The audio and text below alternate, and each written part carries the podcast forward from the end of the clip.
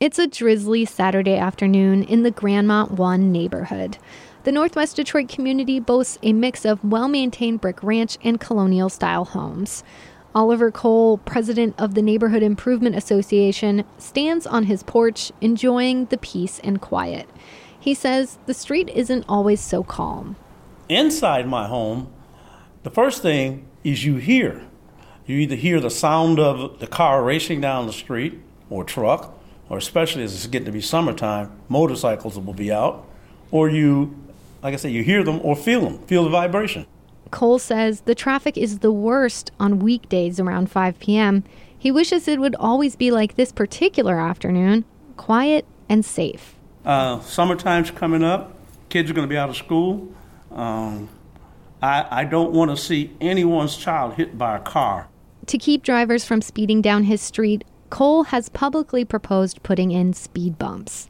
He says he's brought the idea to city officials he's met at community meetings, but his request always comes to a dead end. They would tell me this department's responsible for it or this this branch of government. Then they just kicked it up too well. It's something that Michigan, the state of Michigan, doesn't allow. The idea that the state doesn't allow speed bumps on residential streets may sound odd, but there is some evidence to support the claim. The city of Pontiac's website says Michigan has rejected speed bumps as a standard traffic control device on public streets. The city of Livonia's page says basically the same thing. But then, cities like Ann Arbor and Lansing have criteria for implementing speed bumps or speed humps, a slightly more flattened version. So, which is it? Are they outlawed or not?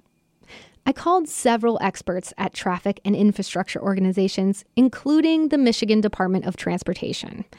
No one I talked to had heard of policy that bans speed bumps in Michigan.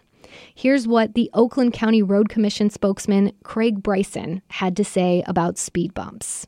So, as far as we know, there's no official law preventing us from using them, but we don't use them for a variety of reasons. Bryson says one of those reasons is a fear of lawsuits. I can tell you that our attorneys cringe if you even mention the word speed bumps. If somebody hits one, damages their car, the concern is that the road agency would be liable for putting an obstacle in the road uh, that the vehicle hit.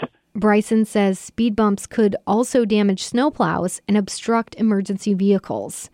Janet Attarian is the deputy director at the City of Detroit Planning and Development Department. She confirms what resident Oliver Cole was told at meetings that speed bumps are not currently being considered for Detroit streets.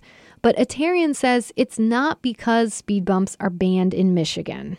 I, I hadn't heard specifically that that was the reason. Attarian says Detroit is not putting them in right now because the city wants to establish a clear process for determining when and where traffic slowing devices are installed.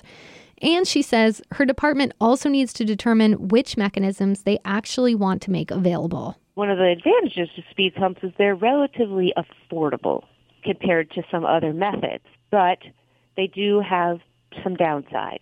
And I think the the question on the table is, you know, do we want to make them one of the tools in our toolbox, or are we just not comfortable yet adding them? Attarian says another tool they're considering is something called a bump out.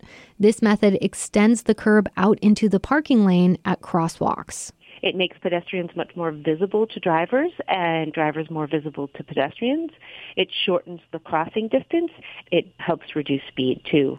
I took the concept of bump outs back to Oliver Cole to see if he thought they would help his neighborhood. That could work. That could work because if you're driving down a freeway and you go through a construction zone and they have the narrow parts where they have the cement on almost, people slow down because they just get nervous that probably could work. Cole says if speed bumps don't make the cut, getting a bump out could be a good compromise. Janet Attarian did not say when her department would be releasing any kind of traffic calming program. In the meantime, she recommends that residents like Cole ask for more police enforcement for speeding in their neighborhoods. Standing on his front porch, Cole realizes he may have another tool more immediately at his disposal. Someone asked me as a neighborhood president, why come I don't have them fix the roads? I said, well, if they fix the potholes, that'll make the roads even smoother. People would not slow down. You see, they have to slow down for the potholes. so, in a way, the potholes are kind of like speed bumps. Very much so. So, Michigan doesn't need to enact a speed bump law because they already have a default one. I know that's crazy. Although it's unclear whether speed bumps are a tool Michiganders can use to slow traffic in their neighborhoods, there's no question that potholes are far from being eliminated. I'm Laura Herberg, WDET News.